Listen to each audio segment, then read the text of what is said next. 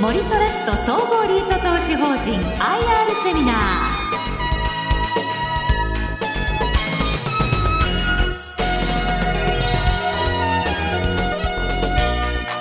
この番組は証券コード8961森トラスト総合リート投資法人の IR 活動の一環としてお送りします。お話は森トラストアセットマネジメント株式会社代表取締役社長八木正幸さんです。この番組は2月24日に東京証券取引所で開催した J リートファン2018を収録したものです。証券コード8961森トラスト総合リート投資法人 IR プレゼンでございます。それではご紹介しましょう。森トラストアセットマネジメント株式会社代表取締役社長八木正幸さんです。どうぞよろしくお願いいたします。よろしくお願いいたしますはいあのただいまご紹介に預かりました森トラストアセットマネジメントの社長の八木でございます、えー、よろしくお願いいたします。ではあの早速ご説明に入らせていただきます。森トラスト総合リート投資法人の概要でございます。リートの中ではですねかなり長い方の運用歴だと思います、まあ、その中ではですねいろんなあの経済情勢の変化とかもあのあったわけで、え例えばリーマンショックですとかえ震災ですとかいろんな形でマーケットが揺れ動いたこともありますけれどもえその中をあのしっかりとくぐり抜けてですね今があるというようなあの形でご理解いただければと思います。で実際に証券コードは8961とこれ8951からスタートしてますんで、えー、上場としては11番目と今あの61ファンドありまして、まあ、過去にあの存在したファンドもございますんで、えー、61以上あったわけでございますけれども、えー、その中でも11番目ということで、えー、今申し上げたような長い運用歴というのは一つ、えー、皆様の、え、安心の一つに、していただければと思います。それから決算は3月、9月ということで、もうすぐ今走っております期のですね決算を迎えると。で、直近の投資口価格は2月の23日では16万1900円と今ですね、えー、発表しております、えー、向こう1年間のですね、えー、まあ、今度のあのこの3月末それからあ次の9月末というところの予想分配金の水準で割り返しますと、え分配金の利回りは約4.51%という形になってございます。今あのリート全体のですね分配金利回りの平均値は4.1ぐらいでしょうか 4%, 4ちょうどから4.1ぐらいの間だと思いますけれどもそれよりも少し、高い水準になっているということであります。分配金の実績が書いてございます。途中投資口の分割等もありますので今の投資口のサイズということに換算して過去からずっと示してございます。ずっとですね3000円以上の水準はあります、えー、直近3650円の予想を出しております。途中あのスパイクのようにですね少しぴょこぴょこっと上がっているところはありますけれどもこれはあの手元の物件をですね、えー、何らかのあの自由によりですね、えー、入れ替えたりあの、まあ、売却して売却益が出た時に売却益部分が上乗せになっているというようなところでですねベーシックには3000円以上の水準を安定的に保ってきているというふうにご理解いただければと思います。しっかりと分配金をお支払いしてきている、えー、大きなあの特徴あのその理由として、え、私どものリートの特徴がこちらにお示してございます。一つは何といっても、え、どういう形でポートフォリオを構築しているのかというところです。これかなりですね他にあるリートとですねえ、変わったユニークな運用をしておりますので、え、こちら、え、選別投資による安定的なポートフォリオの構築というところこれがあの一番ちょっと説明としては時間を割かせていただこうかなと思っております。それから私どものスポンサー森トラストですけれどもこの森トラストグループとの幅広い連携によってまた安定的な運営をもたらしていると。で最後にですね、堅実的な財務と、えー、何よりも、えー、しっかりとあの財務を運営しておりまして、えー、その結果高い信用力があるということで、えー、物件を調達するにあ買うにあたってもあの資金調達あの常に必要になりますけれどもここでも定理での調達が実現しているということでございます。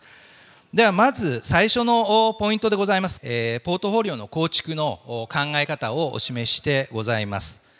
まあ、請求な資産規模の拡大を追求することなく、え大型物件を中心にえ、中長期的な安定運用に資する物件への選別投資を行いますと、まあ、選別投資え、もっと言いますと厳選、投資というような形でえ、やってきております。で規模としては今あの資産規模これ取得価格ベースですけれども、えー、3240億円ということで、えー、この水準は全体、えーと、これちょっと直近2法人増えてますので、えー、その前1月末の水準で、えー、59法人ありますけれどもその中で19位ということで、えー、まああのしっかりとサイズの方はすでに安定運用ができるようなですね、えー、サイズになってございます。でそんなこともございまして、えー、規模をですね目標にするというようなことはしておりません。えー、これはあの、まあ、成長していくためにはですね、えーまあ、無理ない形で、え、資産規模も拡大していくという考え方もあると思うんですけれどもややもするとですね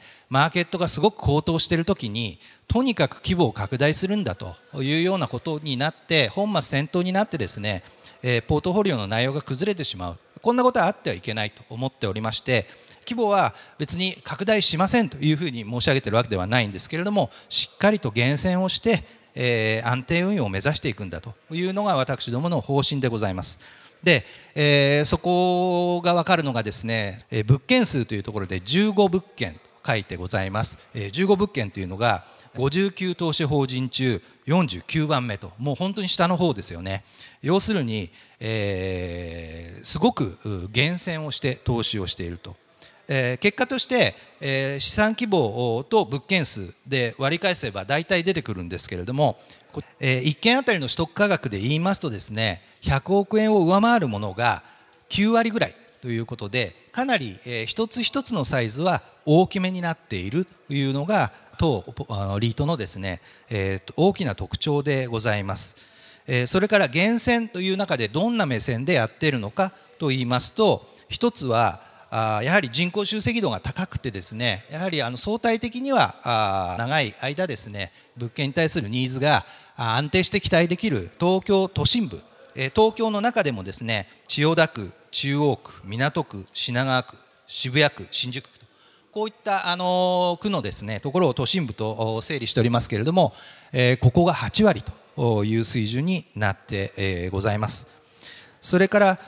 あ具体的には私ども総合型ということで、えー、特段のあの投資対象にですね、えー、制限を設けておりませんがあベースはですね私どものスポンサー森トラストがあそうであるようにですね基本的には東京都心部のオフィスビルというのがあポートフォリオの中心でございます、えー、具体的に、えー、オフィスビルは全体の7割ぐらい。ということです。それ以外に、えー、いろんなあの景気の動き、物件に対するニーズの動きというのもありますので、え、投資対象としては商業施設もございますし、え、それからホテルですとか住宅というのも投資できるようになっております。実際に、え、組み込まれて、え、おるということでございます。で結果として今の持っている物件の全体のですね含み益ですねこれはあの母価に対して、え、鑑定評価と言われるあの第三者の評価の、え、価格で言いますと、え、約10 11%ぐらいですね330億円、え、持ってございます。しっかりとですねポートフォリオの利益を確保できるようなものを選んでいるということでございます。一般的にですね、えー、特にオフィスビルなんかで言いますといい物件ってどんなのかという話がこんな形で言われますあの金新大金というのは、まあ、近いという字の、まあ、まさにあの金と読むわけですけれども、えー、単に駅から近いというだけではなくてですね、まあ、いい立地にあるというところがまず一つのポイントでございます。それから新これは新しいですね、えー、築年数の浅く浅い物件、えー、でございます。それから3つ目に大、大は、規模が大きかったり。それから、まあ、あの大というよりはあの多いという方になっちゃうかもしれませんけれども、え、テナントの数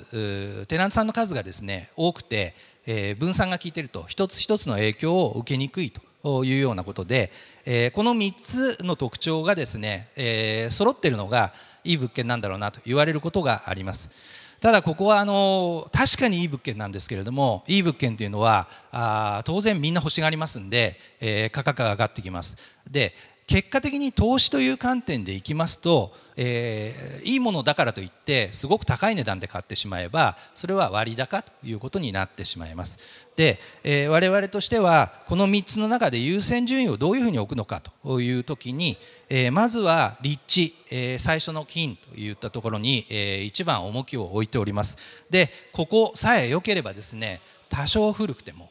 しっかりとテナントさんを確保できると。いうようなことですとかあのいい時にはしっかりと賃料をいただけ確保できると高い賃料をいただけるというようなところもありましてとにかく立地にこだわった物件の選定をしておるところでございます。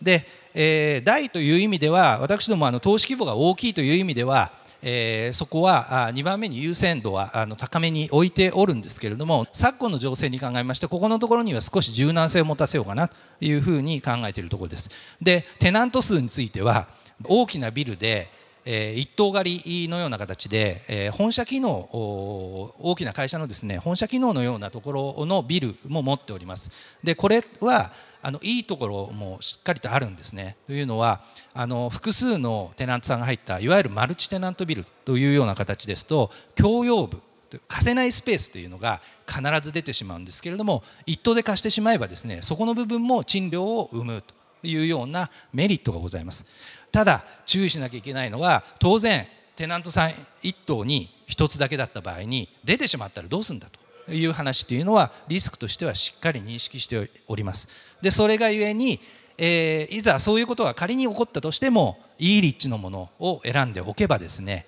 えー、1棟でまた埋めに行くあの1テナント埋めに行くのかないしは複数のテナントさんに入っていただくのかということで、えー、埋め戻しということには苦労をあのしないであろうというようなことも考えて運営をしているところでございます。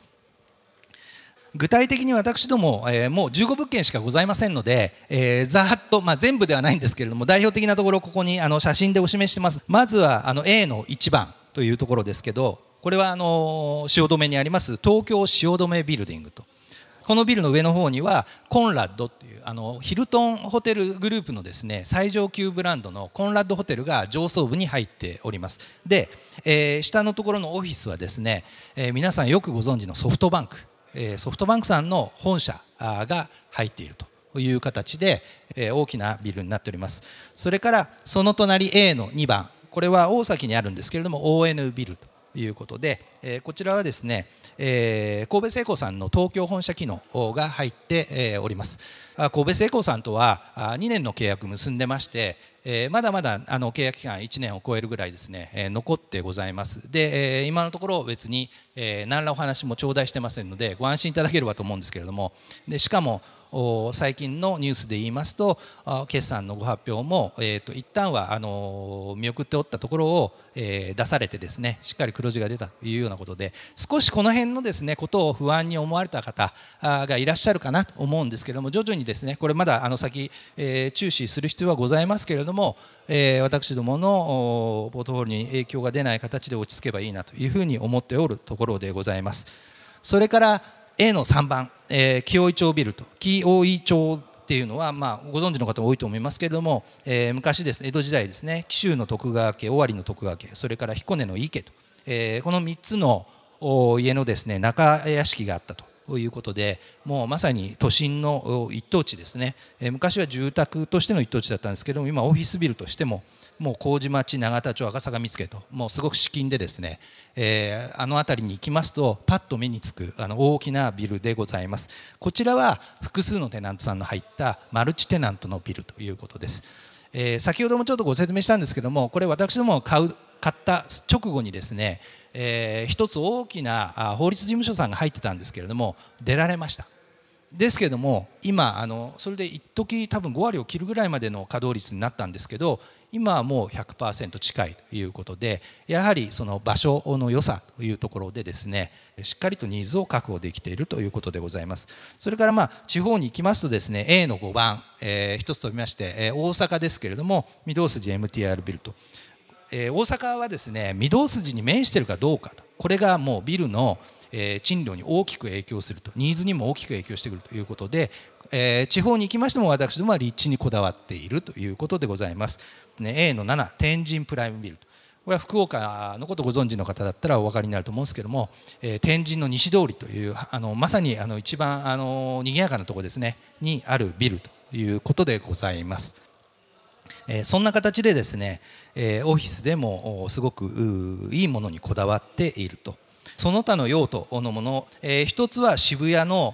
東急文化村通りですね。東急百貨店の本店に向かっていくところの右手に、えー、渋谷のフラッグビルというのを持ってます。これはアパレルの H&M さんというのの、えー、もうまあ旗艦店ですね。という形でドーンとこうあります。よくあのニュースなんかでもですね、えー、映ったりするんですけれども、えー、すごくいい立地にあるものです。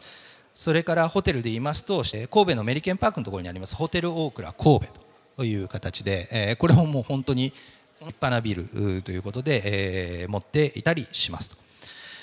これあの過去に、えー、持ってた物件ですね。去年の7月に私ども売ったんですけれども、えー、イトーヨーカドーさんの新浦安店というのを持ってました。で、えー、いいところに持ってるとこういうメリットもあるんですよというご紹介なんですけどもイトーヨーカドーさんいろいろ店舗の整理をしました。で新浦安っていう立地はすごくいいんですけれども震災とかもあってですね当初描いてたような、まあ、成長カーブに至らなかったということで閉店を決められました。で私ども1年前に通知を頂戴してえその後どういうふうに生かそうかなというふうに考えとったんですけれども結果としては住宅商業施設の複合開発をされるデベロッパーさんにで売却することにしました。で結果としてどうなったかというと帳簿価格112億円だったんですけれども売れたのは142億円ということでしっかりと28億円の譲渡益を確保できたと。まあ、あの一旦ですね出ますよっていう話が出た時に鑑定評価自体は89億という形で落ちたんですけれども実際の価値というのは買われた値段ということでやはり物をどういう形で選んで買うかすごくあのこだわった結果かなと思っているところでございます。で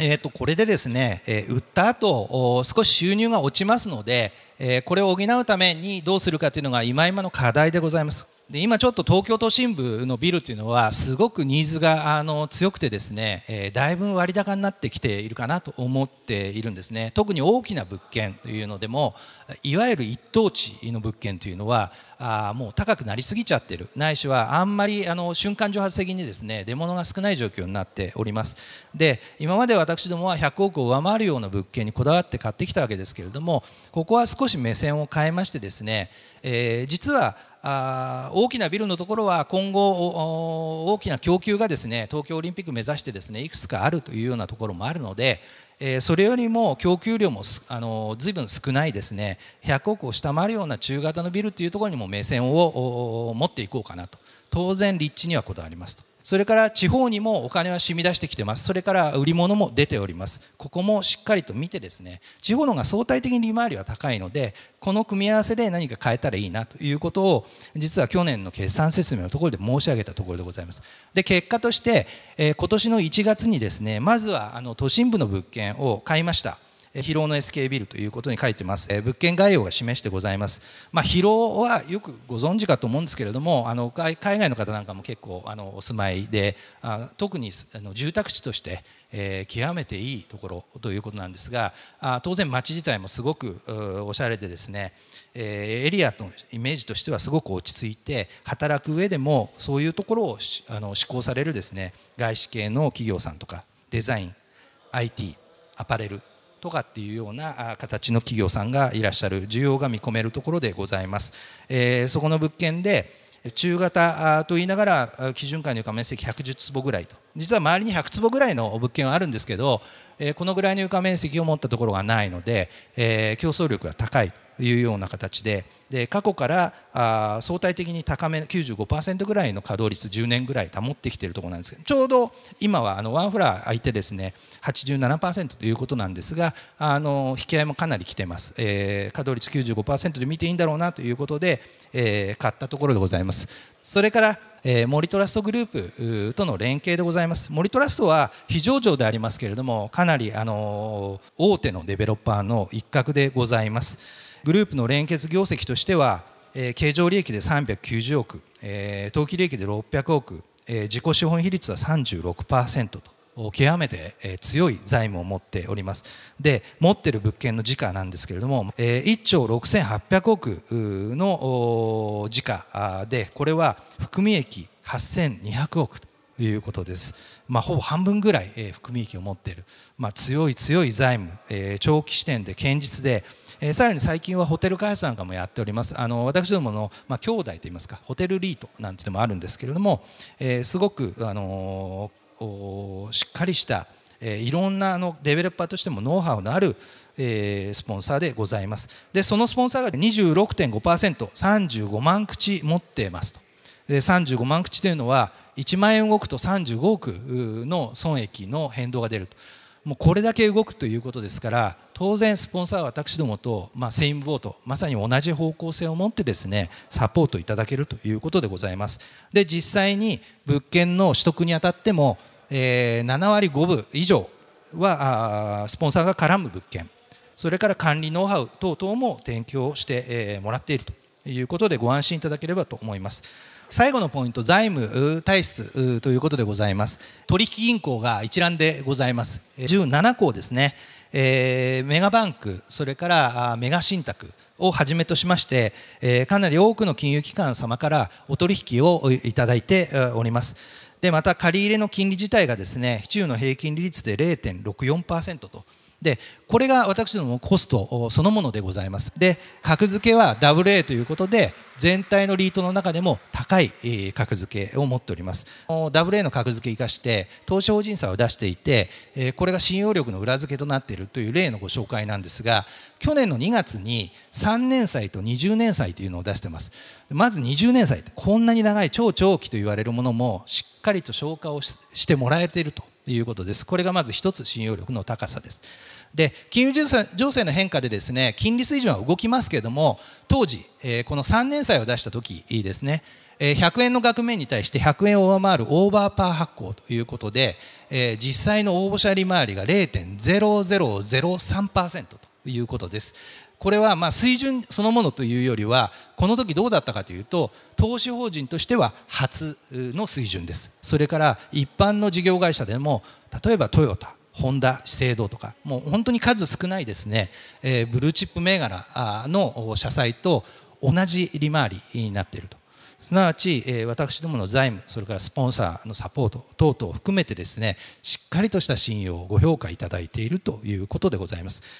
この3つをもってですねしっかりと今後も安定した分配を実現してまいりたいと考えておりますぜひ皆様のポートフォリオに加えるご検討いただければと思いますありがとうございました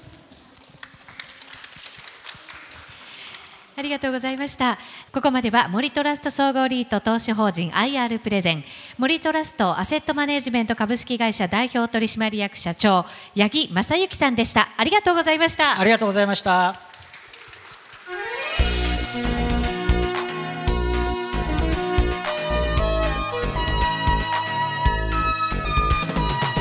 森トラスト総合リート投資法人 IR セミナーこの番組は証券コード8961森トラスト総合リート投資法人の IR 活動の一環としてお送りしました。